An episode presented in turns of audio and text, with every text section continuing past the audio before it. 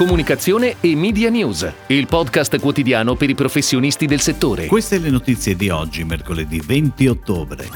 Creatività radio made in USA. Integrazione nel cluster Southern Europe di Dentsu International. I nuovi dati dell'osservatorio e-commerce B2C. Casavo sceglie la Digital Native Agency Caffeina. Seconda fase della campagna europea Made for Me per Media Market. Bando di gara del Ministero della Transizione Ecologica.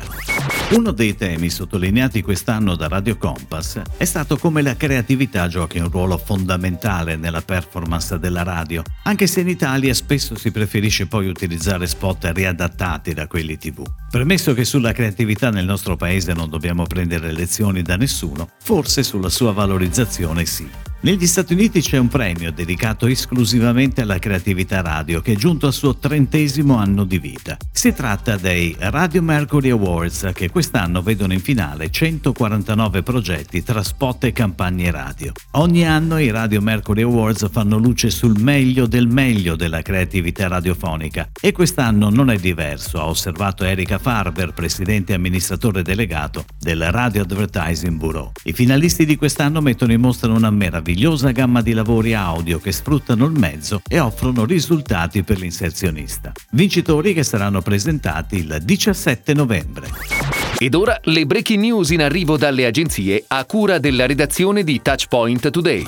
Al fine di accelerare le sinergie nella regione, Denso International ha deciso di integrare sia la Turchia sia l'area Middle East e Nord Africa nell'attuale cluster Southern Europe. Paolo Stucchi, CEO di Denso Southern Europe, allarga quindi la sua leadership anche nei confronti della Turchia e di tutti i paesi MNA, con l'obiettivo di costruire nuove sinergie in un'area geografica ampia ed eterogenea. Un totale di 11 paesi, contando tutti quelli che si aggiungono a Italia, Grecia e Israele. Secondo l'osservatorio e-commerce B2C giunto alla ventunesima edizione, in Italia l'e-commerce B2C torna a crescere con un ritmo simile a quello pre-pandemia. Da un lato gli acquisti di prodotto continuano ad aumentare, sebbene con un tasso più contenuto, più 18%, rispetto a quello dello scorso anno, più 45%, e toccano i 30,5 miliardi di euro. Dall'altro gli acquisti di servizio dopo la forte crisi del 2020 segnano una ripresa più 36% e raggiungono gli 8,9 miliardi di euro. Rimane però ancora significativo il divario rispetto al 2019 quando il comparto valeva 13,5 miliardi.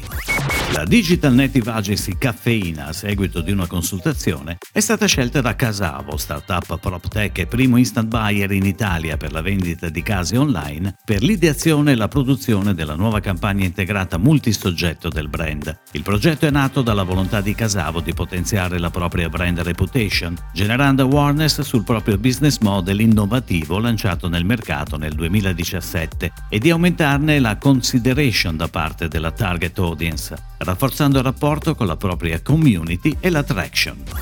Media Market sta aprendo un altro capitolo nel suo posizionamento come retailer leader nell'elettronica di consumo in Europa. Alla base della seconda fase della campagna europea Made for Me ideata dal gruppo Armando Testa c'è un film ricco di azione di 60 secondi che racconta tutta la potenza di servizio dei negozi. Oltre al cinema, spot tv più brevi e video online metteranno in evidenza i singoli servizi. La campagna coinvolgerà anche i canali di proprietà del brand su Facebook, Twitter, Instagram e TikTok.